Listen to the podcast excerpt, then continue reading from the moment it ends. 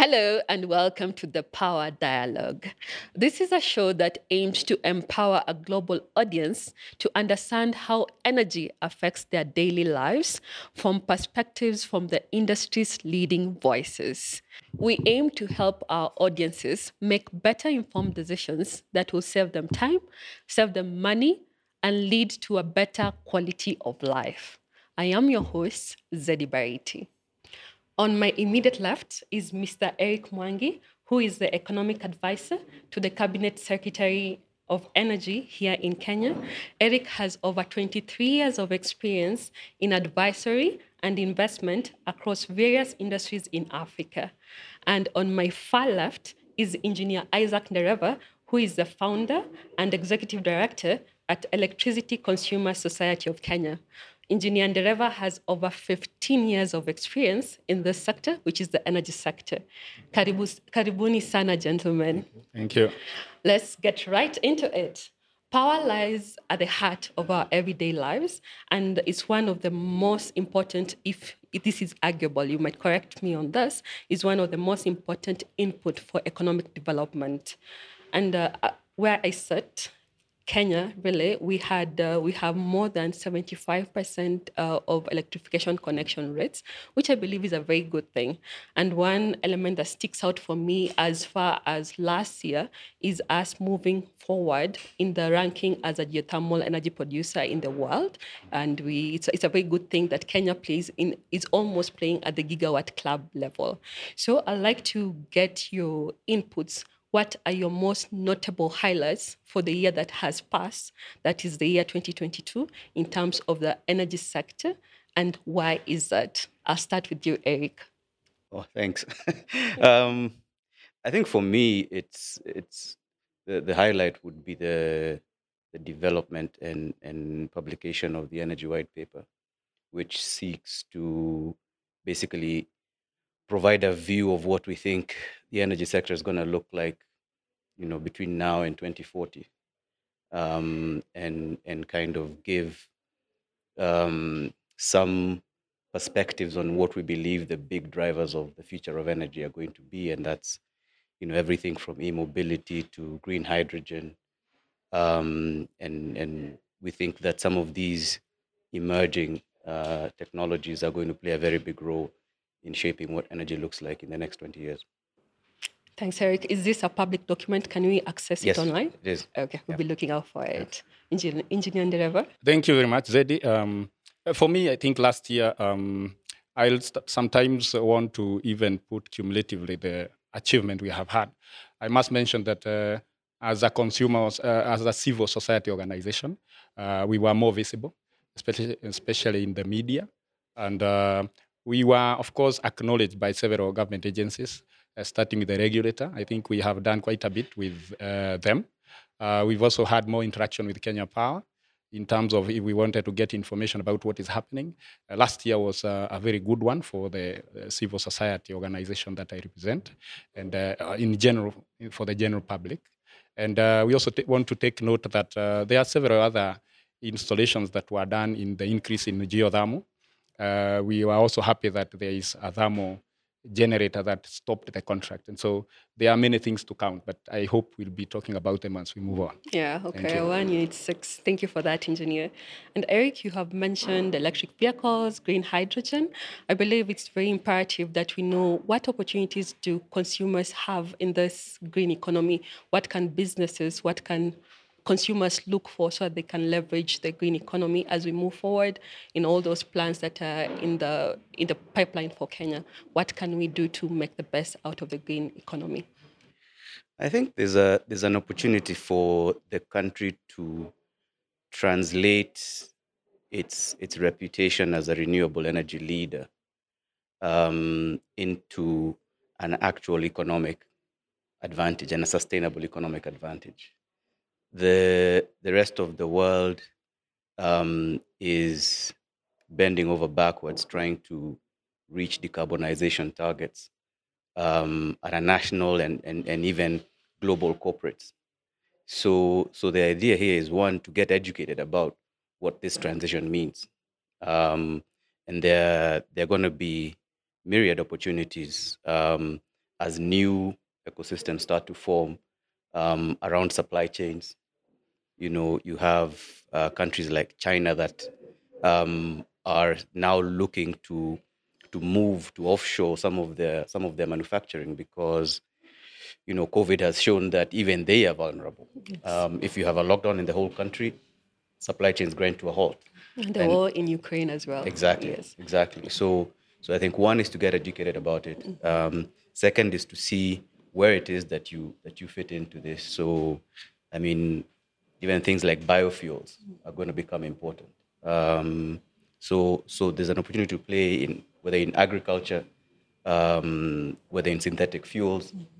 Um, it's it's green ammonia is something else that's that's emerging. I think you saw the president um, oversee the signature of a 300 megawatt um, green ammonia project, and I think that's just going to be the start. Um, so you will see a lot of this, uh, a lot of these ecosystems emerging, and and only if you are educated about what they mean, possibly, uh, could you figure out where you you'd find commercial opportunities. Interesting. So, if I may ask, where would consumers look out for sensitization on this, and who exactly will be sensitizing us, really, so that we don't miss out on this? Uh, I think the, the classic response is Google is your friend. There's, there are lots of there's lots and lots of online resources um, around this. There are universities that give free webinars, classes um, on renewable energy and, and the just transition. So I mean, there's a there's a whole trove of information out there, um, and and you can apply it um, using the lens of, of wherever it is that you're that you're coming from sector wise. So there is no shortage of information on this. Thank you, Eric. Engineer, Yeah. kindly weigh in on this. Um, electric vehicles actually is something. It's a good direction. Um, only that I have found a few in the social media busting. I don't know. Uh, I'm not very um, familiar with the operation, uh, but mainly I think uh, consumers will first want to hear that what is the pricing. We have always thought that uh, Tesla is an expensive model. Is there a Toyota that is using that? We've seen several hybrids. Um, those hybrids, we don't know how they work. Uh, some of us are hearing that uh, you have to replace batteries after every few years. That is, those are things we fear a lot. I may not have a lot of information about it, uh, but based on our engagement with the Ministry of Energy and the rest, we should be able to come back to the consumers and enlighten them. Because uh, sometimes, as he is saying, um, there's a lot of information out there, but uh, you, you have to do a lot of mining of data for you to be able to know what is actually important for you and where you need to go.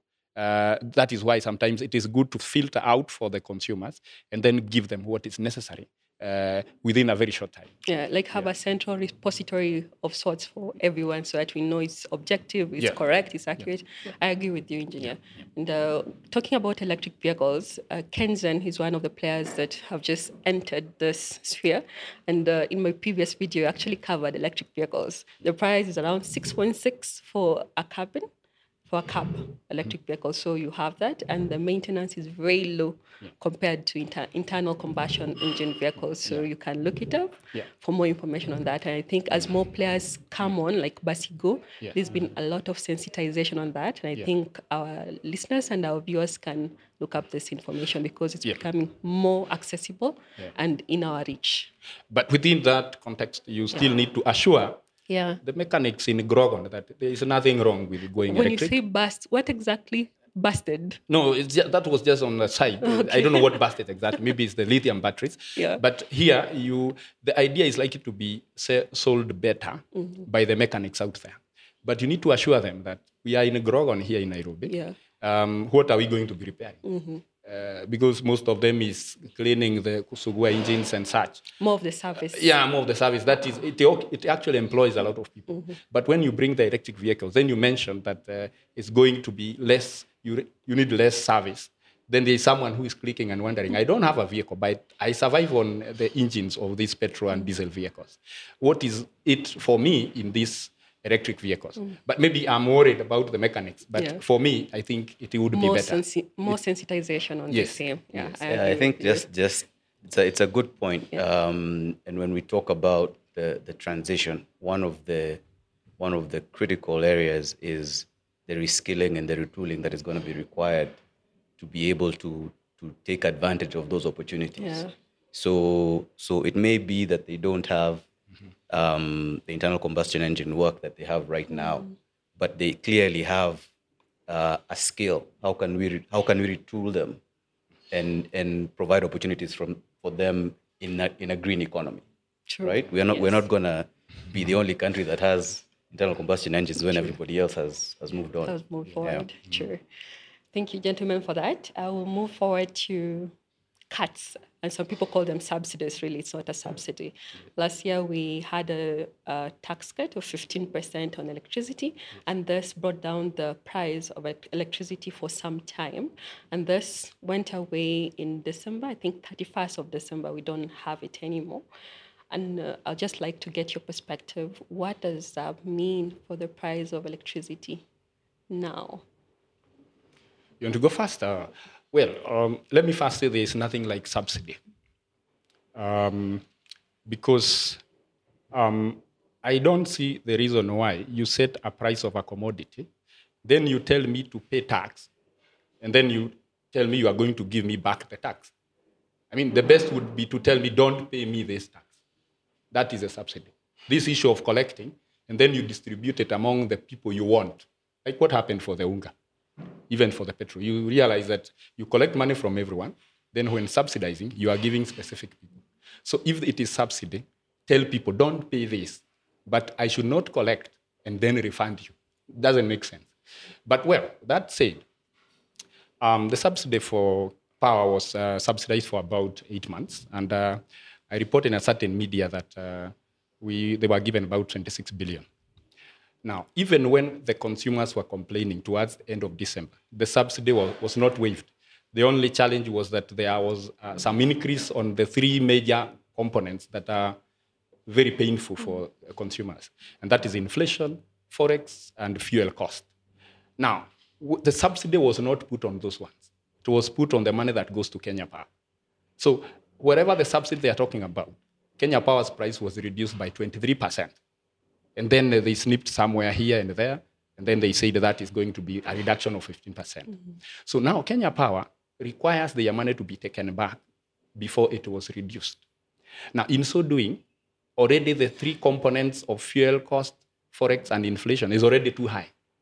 So whether they remove subsidy or they bring it back, as far as they are not telling us about the three components, I don't think there is any subsidy we are talking about. It's just playing around politically. Okay. That's my take. In your opinion, is there a more sustainable way of going around this? Yes, there is. There is one step that was done.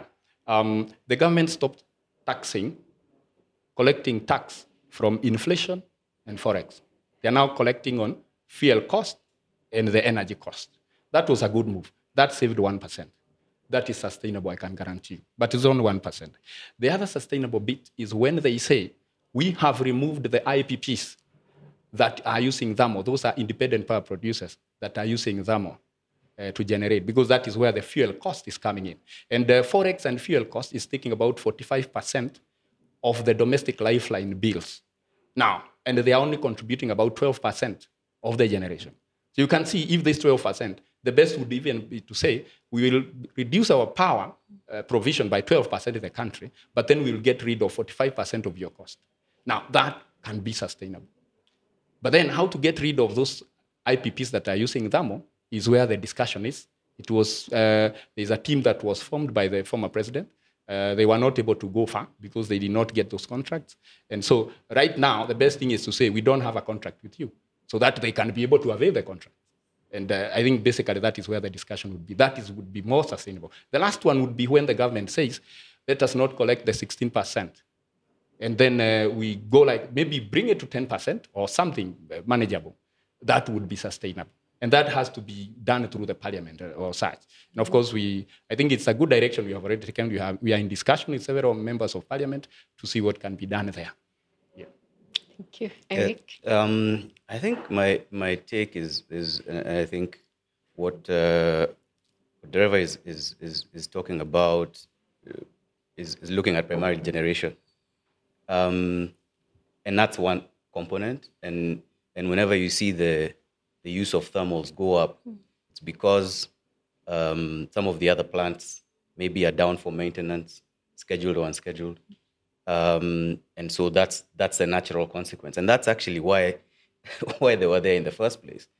Um, but I think to if, if you look at um, optionality around around fuel, uh, I think it makes sense to to look at conversion of those plants to natural gas.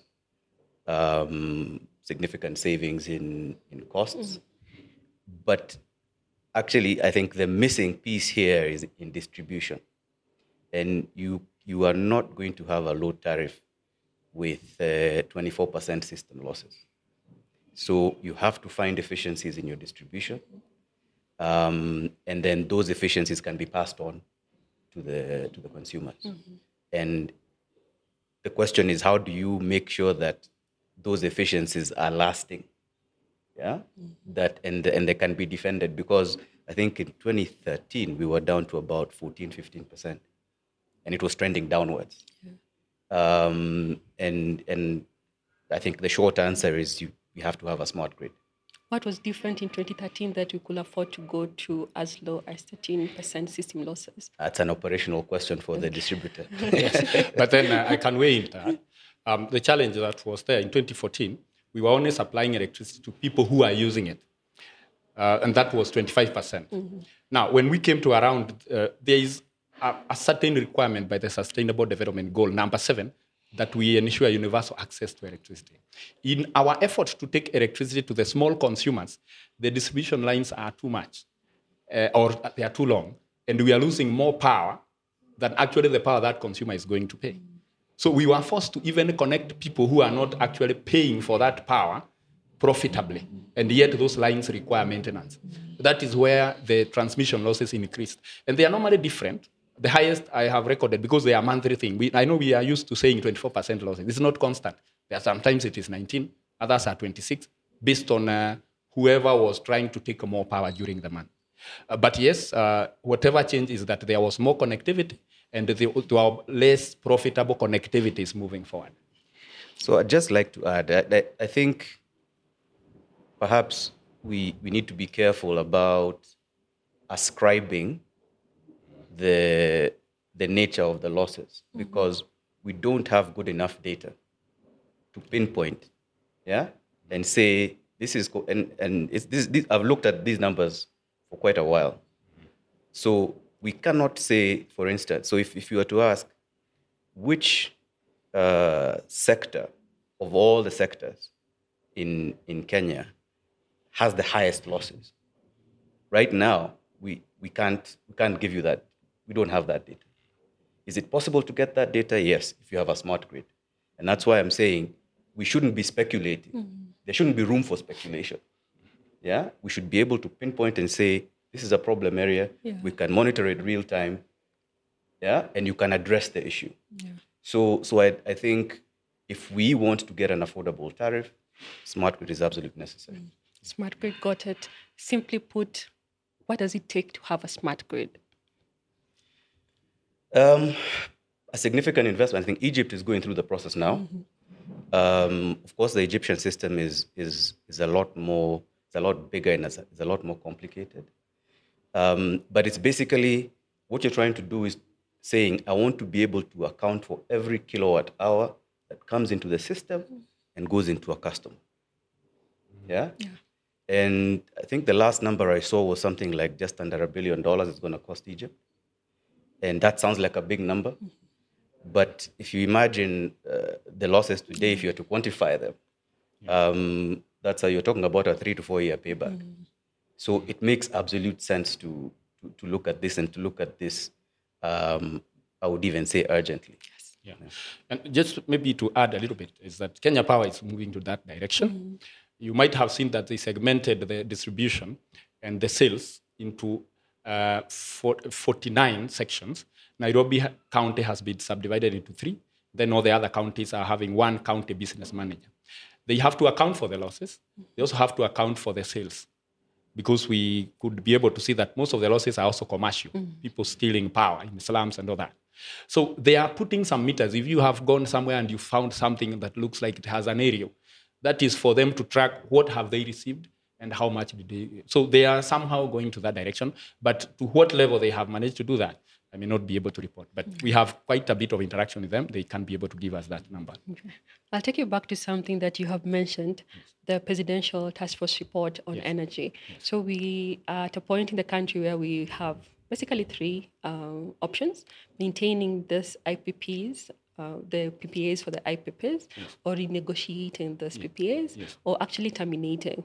And in the recent, recent presidential address, uh, the president spoke about uh, retiring Muhoroni.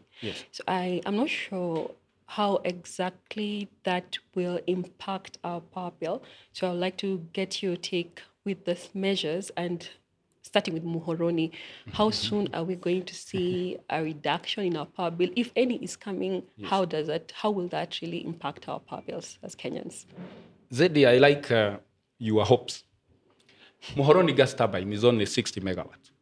We have 640 megawatts of thermal in this country.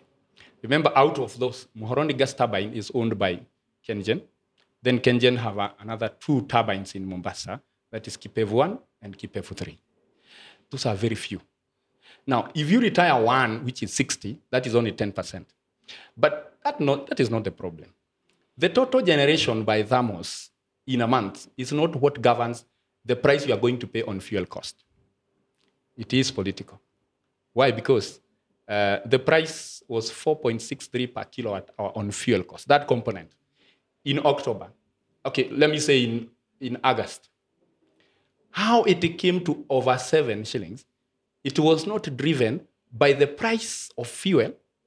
It was also not driven by the number of units generated because they were actually less than the previous month. So it's a political decision that this month we need this money. I think uh, from where I come from, I can say that comfortably. Then again, I have all that data for each and every generation from each plant. Muhoroni, I will tell you how much it is generated. And we have so many, including Mandera and Wajir.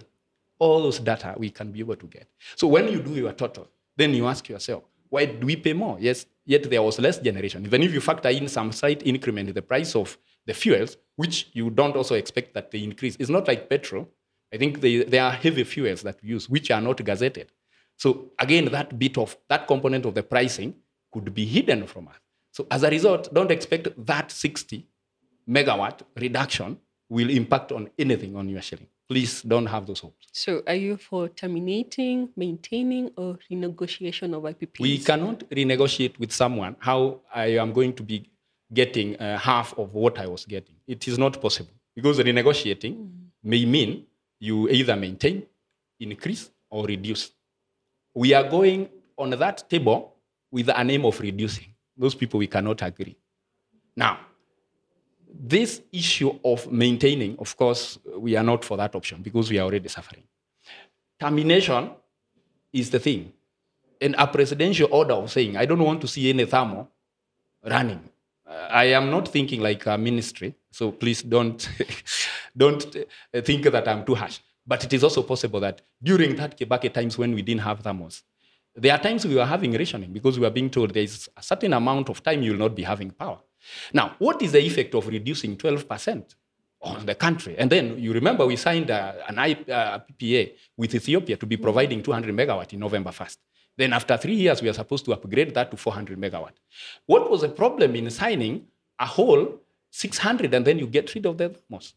At the same time, our geothermal potential in the country is about 7,000, over 7,000 megawatt. We have drilled 863. What is stopping us from drilling more and getting rid of the thermals? So um I like the fact that sometimes it's politics, but if you look at the bottom line, you will not find anything. Um, in the in the in in the former, the former CS of Energy's last address, um, I think it was mid-August. One of the things she pointed out was that the difference between peak load, daily peak load, and the available power was about 80 megawatts. What that means is if you have a problem in one of your larger plants and you drop, I don't know, 100, 150 megawatts, you load shed, you start load shedding immediately. Um, so availability of power is really important. Now, the notion that if you, I mean, look at South Africa today, I think they've just gone into stage six load shedding. Um, I spent a bit of time there in December, and there are days when you have six hours of electricity. It, it is having a huge effect on the economy. Yeah. Now, you actually have to balance two things the cost of your power and the availability of your power. Yeah. Right now, the notion that we can say we're going to terminate the thermals and kind of move on is is a, is fantastical. Like it, it, it you you're basically saying you want to start load shedding. Yeah. A more practical approach, in my view, is to say, can we convert these plants to natural gas? Mm-hmm. It's cleaner. It's going to be cheaper. They're already located in in areas that are, you know, significant uh, drivers of load for the for the system. So even if you were to, to make changes to the plant, you don't have to build new substations. Yeah, so all you're doing is is is, is reconfiguring perhaps the, the, the plant itself. So so for me, and, and and again, we talked about this earlier, we still have what 10 gigawatts of installed standby generator capacity. Mm-hmm. So the the the key is to think about how to sustainably build a resilient system. Yeah. yeah? And, and put in place measures that progressively mm. make the tariff, uh, drive the tariff down. And you can only do that when you find efficiencies in every part of the system, not just generation. Generation is probably the easiest. Distribution is a lot harder. Yeah, and, and no data that we have tells us that transmission is a problem right now. Yeah, so I think the two big ones are generation and distribution, and distribution is a lot harder. Thank you for that. Uh, Engineer Ndero mentioned about a 45%, and I know for a fact that fuel energy charge takes up about 35% to our power bills. And you know, sometimes you're in discourses, people wonder, we seem to generate 92, over 90% of our energy from renewable energy sources and it's not clear is there a correlation between our sources of energy and uh, this charge? Is there a correlation or a disconnect? Are they is there any relationship between these two? Because how come we are generating mostly from renewable energy sources and we have 30, 35% really going to fuel energy consumption? I think you have to look at uh, the level of dispatch for the thermals and correlate it to to your fuel cost charge. Because you the I mean I think the, the number what seven it's about seven shillings now, just over seven. Yes. So if you look at KPLC's sales for 2021, 2022, if if all of those sales uh, incurred a seven shilling, just about seven shilling uh, fuel cost charge, mm-hmm. you're talking about 60 billion shillings a year. Yeah, that's an insane number. And it's telling you actually that it's making the case for even building a new uh, gas plant. Mm-hmm. It, you, can act, you can actually finance it yourself yeah. based on those numbers. True. Yeah. So there is a reconfiguration that, that can be done, mm-hmm. in my view, because what this, what this is telling you is that mm, you've, you've become big enough that you can think a little bit differently about how your system is configured from a generation point of view.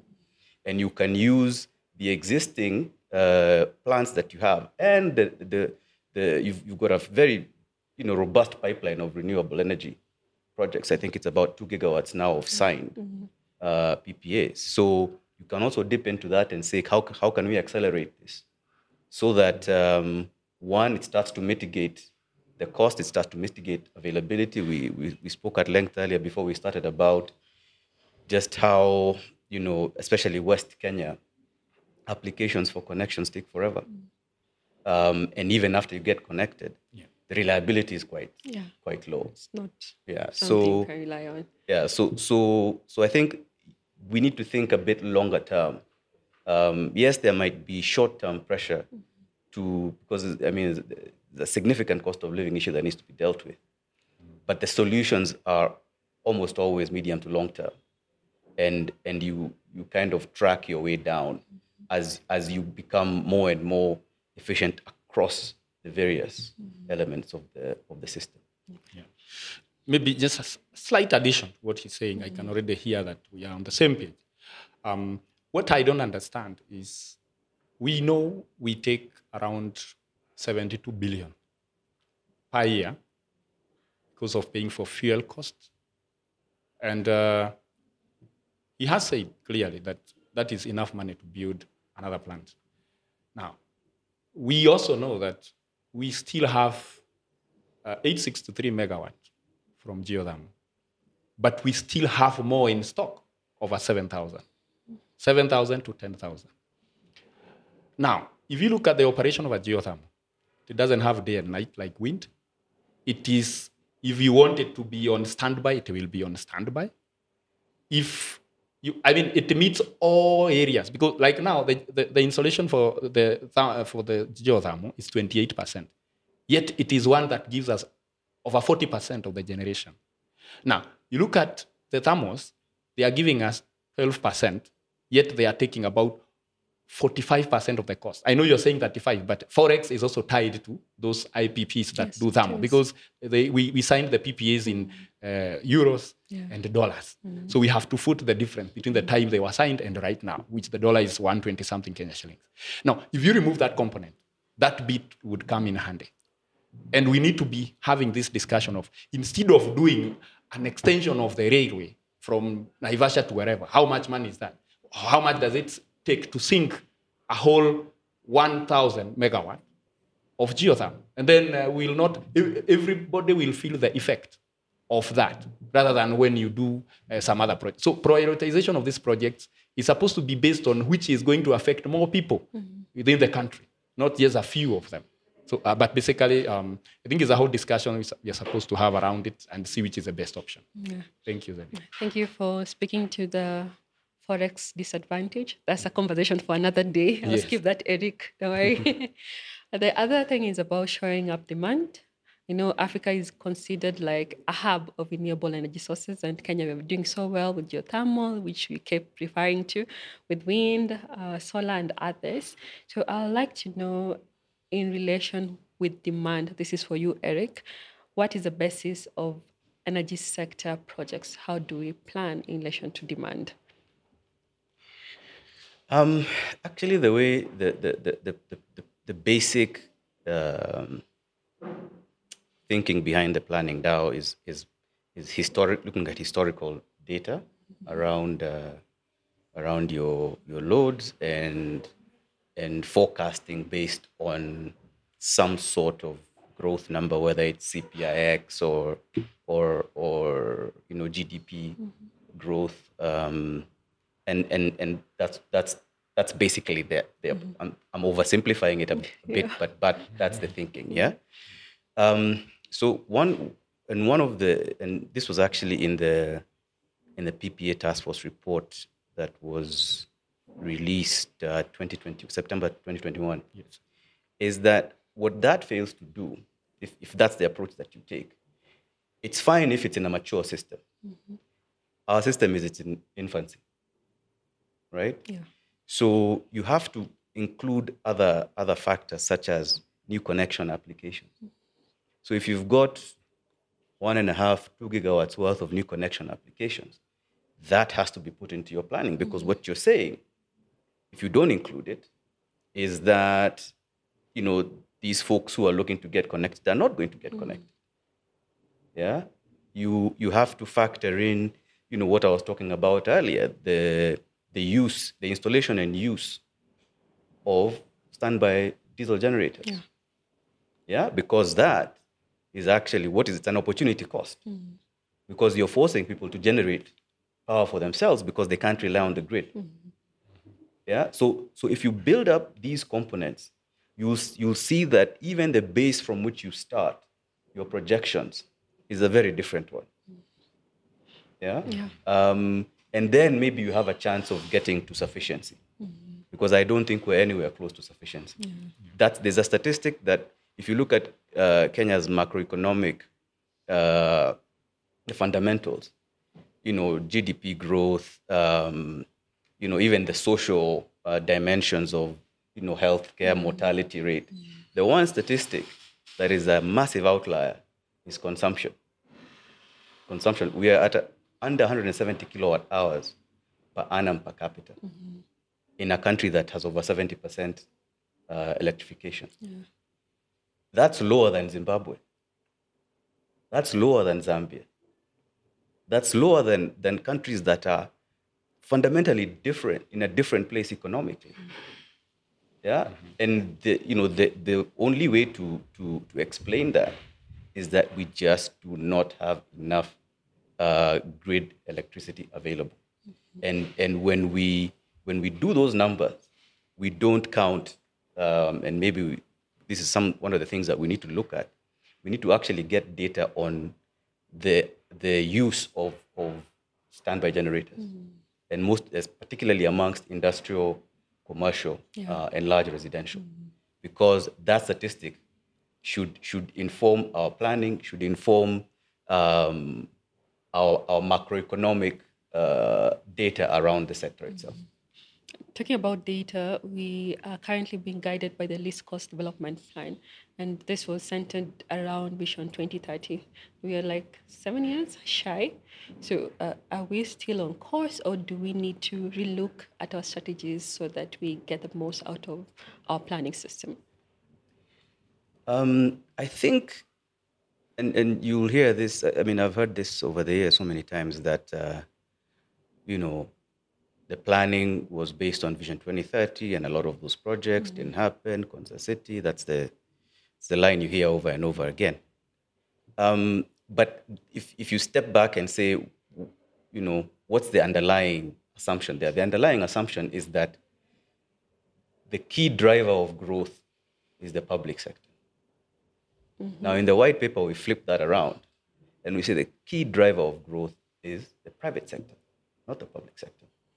It's new investment. I don't think there's a sector that has more investment appetite in absolute dollar terms than energy right now, and especially energy in Kenya. And this is across generation, transmission, distribution. Now we have to be from a from a you know where, where, where public sector comes is that from a policy point of view, you need to show enough direction for the investors to say, ah, we see where you're going and we see you know what you're trying to do. Yeah, and make sure that that policy direction is is kept to. And where you vary, it's clear why you varied, right? But but that's the contribution to, to start unlocking this capital that's sitting outside saying we want to come and play in this sector, want to come and invest in this sector. Yeah, but that only happens, and that only happens at scale when your policy is clear, when your programming is well defined, yeah, and when your processes, and this is everything from how you contract new capacity, for instance.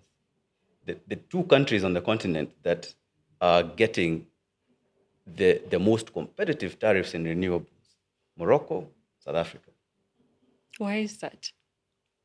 because they have deliberately set up a mechanism that is an independent mechanism um, or institutional arrangement for contracting new capacity. In South Africa, it's called the IPP office. They're the ones who define the program uh, and actually conduct the exercise. It's a reverse auction. Um, and in, in Morocco, is an organization called Masen, which was set up specifically for that as, as the driver of renewable energy for the country. And what that means is that it, it, it sets you up to be able to, to define genuinely competitive processes. Um, and that's when you start getting efficiencies in generation that the Dereva was talking about. Ndereva, Yeah. you take? Um, well, I've, I've tried to listen on uh, the various what other countries are doing, and uh, I, I think we should move with uh, our neighbors here in Ethiopia. They're even selling us power. Um, they sold us that power at around seven shillings. It was US cents or something, so it will keep on varying, but between seven and eight shillings there. you realize, uh, I, I know it is an agreement, it's a regional agreement for the power, security, and all that. But I keep on asking myself, were they selling that at a profit or were they selling as an agreement? Because it therefore means uh, it makes sense to be connected to Ethiopia, the whole of this country, rather than paying 26 shillings. Now, what Ethiopia has done, because uh, Ethiopia even sells to its consumers around four shillings. Now, let's leave Ethiopia alone. Go to India. Is India paying uh, such an amount of money that we are paying? No. But, and that is what has promoted the industrialization in that country. Mm-hmm. If you come back to Kenya, we've lost several investors because of the cost of power, and especially how it has been structured. Now, I agree uh, that um, the public sector is going to take quite a bit of, uh, of that power and it's going to make it sustainable. But even as we are having those standby generators, it's because we do not have people who demand power throughout for it to be. Actually, the, the, the, the, the capacity we have put for standby generators, those ones we are saying thermals by the IPPs, you know, we only utilize 23%. We utilize them 23% of the time. But remember, it is because that we may not require that power right now. But when it comes to around 10 p.m., I mean uh, 7 p.m.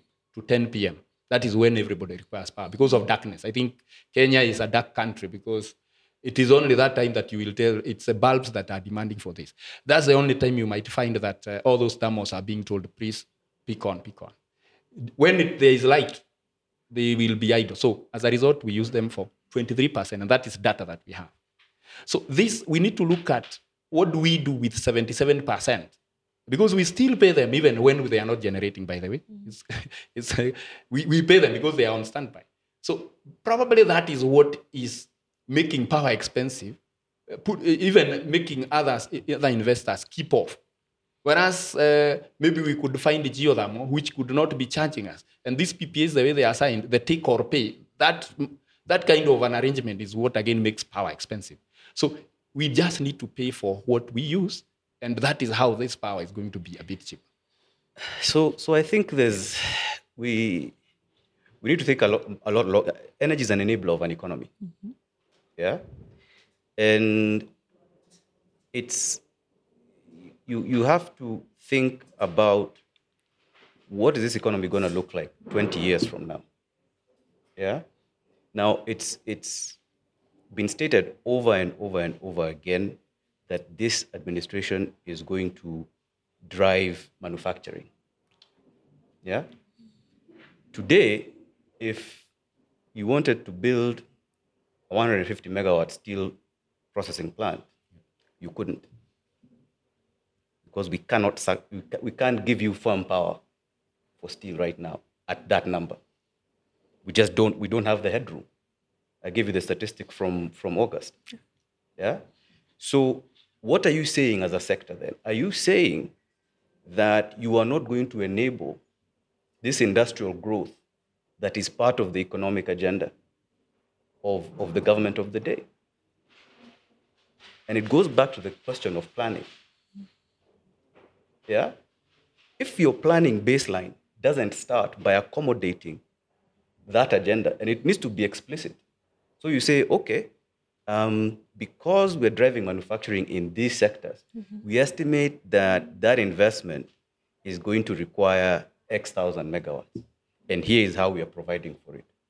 And you measure and you monitor and you make sure that the progress is, is being made across those dimensions. Because there is no manufacturer who's going to come and say, I'm going to set up a plant and wait for you to have the available power. It makes no sense. So supply should precede it demand. Always, mm. always precedes demand. Mm-hmm. Always. Yeah, and, and there's something else that I was said mm-hmm. that um, around Ethiopia. You know, the challenge with Ethiopia is because of how they contract um, and, and build their large plants. It's it's difficult to, to say this is the this is the actual cost of generation. Yeah, and it's it's it's a deliberate government strategy that says we'll subsidize, mm-hmm. but you don't even know the level of the subsidy because you don't know what the, the true cost is. Mm-hmm. Yeah, the Ethiopia, Kenya, Tanzania line is going to be important in terms of starting to create interdependencies. Because one of the ways to build resilience is to create those interdependencies. Because when your system is down, then your neighbor can help you. More importantly, um, looking at the regional power pools, the Eastern African power pool, um, once it's complete and connected to the Southern African power pool, you can actually foresee a scenario where you build a plant here to supply South Africa. South Africa, true. Yeah, and it's, so it's important that we do not get obsessed with relatively, in my view, small, you know, issues that are quite parochial and that can be dealt with relatively, you know, quickly with a, with a, with a few key decisions being made, and think about the bigger picture, and say how is it that we can start to, you know, create dynamic power markets. Yeah, so that you you say, well, um, even when I look at developing new capacity, I'm not just looking at Kenya, I'm looking at DRC, I'm looking at Zambia, looking at Zimbabwe, because the system is interconnected. Yeah. Yeah. So so I think it's it's it's important that we kind of raise the level um, and we don't get lost in the weeds because of these of, of these issues that have been dogging us for, for years. But quick to mention that uh, we, the cost that we are discussing, based on the domestic lifeline consumer, is 37%. The whole of that arrangement is not going to tell us what 67%, to, I think 63% is going, because it's a collection. Uh, many people tell me when I go around the media, they tell me Kenya Power is a collection agency for the government. So whatever we are mentioning about the, uh, the power pool and our neighbors, remember there is nowhere we'll be talking about Warma, uh, EPRA, and those other things.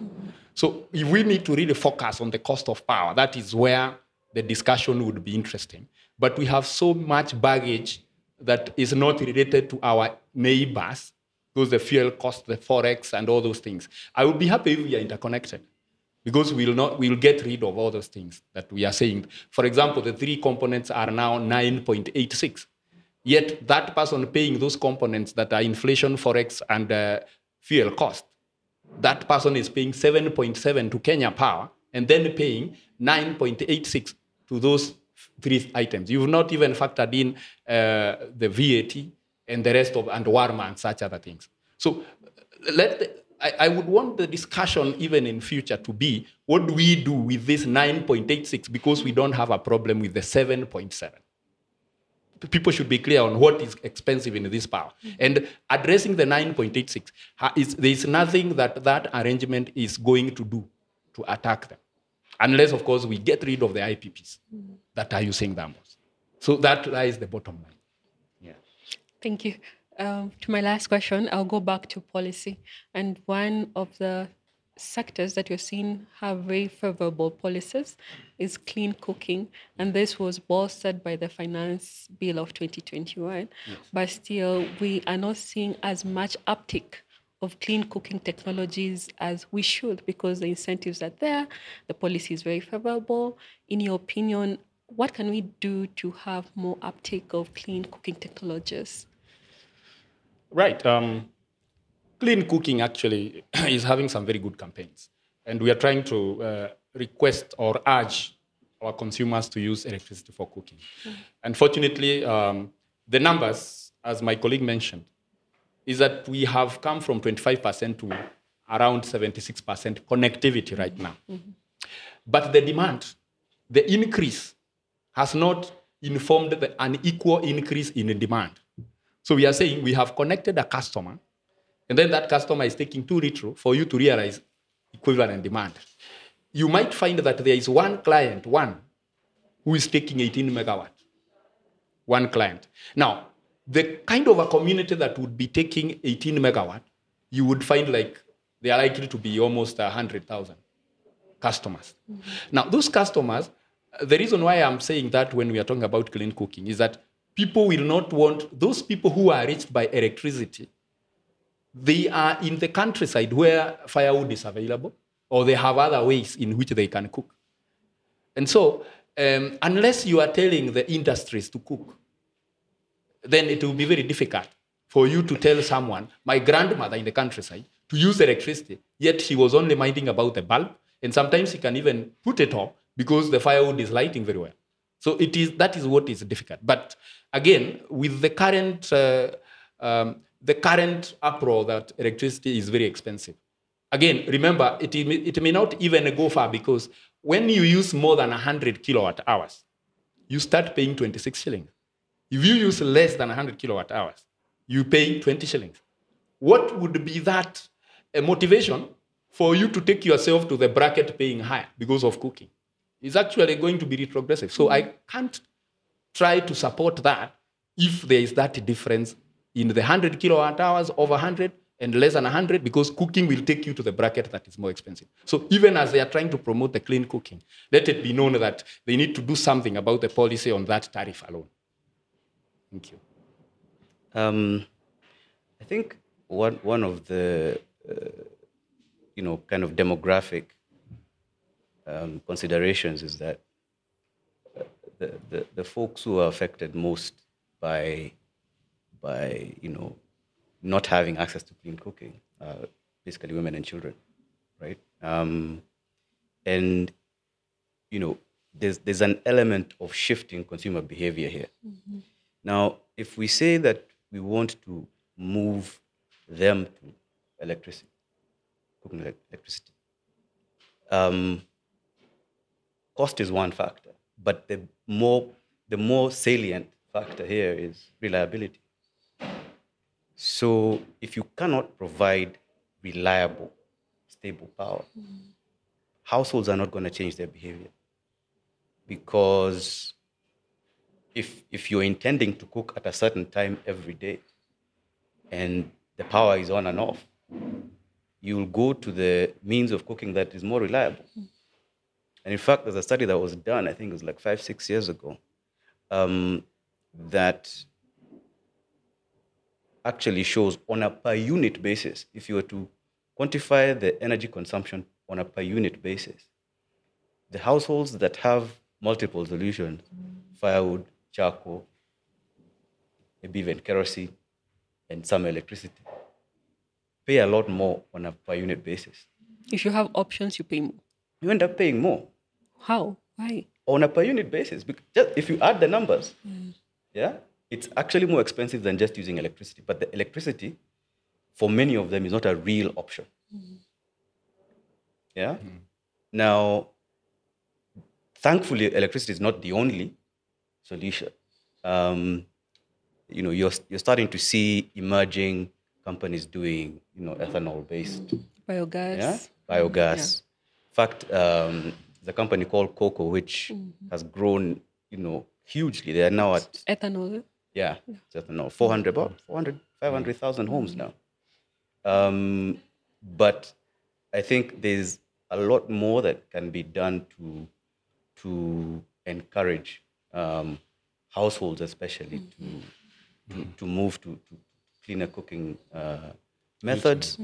But in as far as electricity is concerned, until you deal with reliability, it's a hard sell.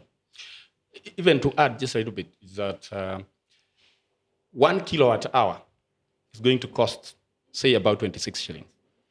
Generating one kilowatt hour on firewood you have bought cannot even go beyond five shillings generating one kilowatt hour and a kilowatt hour is simply saying what is the cost of raising this water from this degree to this degree water of like three liters mm. that is how you calculate you use electricity you're going to find that you're using five times more than firewood.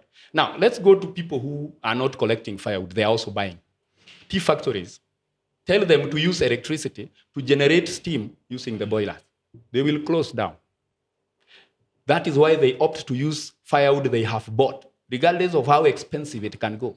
Even briquettes themselves, as they are running at 12 shillings per kg that is still way cheaper than electricity. And that's why you see how many countries in this, world are using electricity to generate steam because it is thermal energy that we are looking for. There will, there will be always cheaper alternat- alternatives all the time. And so uh, until tea factories start using electricity to, to generate steam, it's not going to be cheaper. It's not going to even inform any grandmother near a tea factory to start using electricity to, to cook So th- that is that simple. So mm. someone should do the maths and understand that much you are encouraging them, but it's not going to be very simple for them to shift unless you have shown them practically. And it cannot be shown. Technically, I know it is not going to be cheaper. So it still goes back to sustainable prices and reliability. Reliability. Thank you so much, gentlemen. It has been a, an absolute pleasure to have you on set today. That is Eric Mwangi, uh, advisor to the Cabinet Secretary, Ministry of Energy in Kenya, and Engineer Isaac Ndereva from the Electricity Consumer Society of Kenya. If I could perhaps have your very brief parting shots. Uh, Um, what I will say, I will talk to two people, and uh, those two people is going to be the consumer, the Wanjiku, the hustler, then the next person will be the government. Um, let me start with the government. That the people had a lot of hope in uh, the promise that power is going to be cheaper. They had hope because they thought industries would open and so they would get employment. They had hope because they thought that even for them, the power usage would, would be cheaper. That is not what is happening. They are very worried. Now, for Wanjiko, um, we would want to make you understand that the government is busy trying to look into how they are going to make power cheaper. They may have, they may take time. Uh, but unfortunately, as your consumer representative, I do not have very clear path into how you are going to achieve that. But we are in consultation with the parliament, and uh, we are, of course, going to have a discussion with the members of the National Assembly. Uh, we have had a busy day with them, and we are hoping they are going to put some legislations which are going to uh, make us uh, realize some cheaper prices. Uh, but we have to see, we may not have to push without thinking on the effect of making it so cheap. But of course, uh, we also want to see that there are some areas that can be done, and so the power can be a little bit affordable. Thank you very much. Thank you. Thanks. I think you know this comes back to to the issue of you know what what what has been accepted as as the basis on which investments are made in the sector, and that's cost reflective tariffs. Um, and I think that's one of the big factors that drive investment um, in the sector and has done so over the last 20, 25 years. That investors actually believe um, the economics are sustainable in the long run. But I think we, we're at a crossroads now, um, and we cannot keep doing things the way we've always done them. And that's a big reason why even the, the white paper was drafted, is to say, can we uh, show a picture of what Kenya could look like in 2040? Um, and just in terms of headline numbers, in, in, the, in, the, in the paper, we say we think we can get to uh, 100 gigawatts um, and attract about 300 billion dollars of investment, and actually get be able to get a sustainable um, household tariff at you know 50% of where we are today. Um, in our view, I- mean, it's, it's funny because in- in our view, those are not, you know, they are not modest uh, ambitions, right? Um, and and we believe that if we chart this course and and kind of from a policy point of view, uh, st- and not just policy but also institutional arrangements, um, start to drive efficiencies in the in the different parts of of, of the sector, the the tariff goals will be achievable in the medium term. More importantly, we can drive investment and, and help grow the economy and create all of these jobs that are actually needed. Yeah, but you have to lead from from the front. It's been an absolute pleasure speaking to you, gentlemen.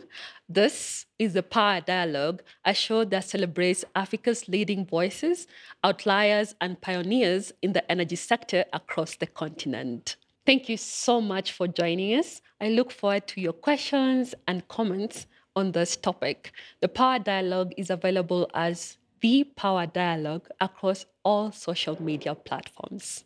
Remember to subscribe, to share, to leave a comment. Until the next one, thank you so much and kwaheri.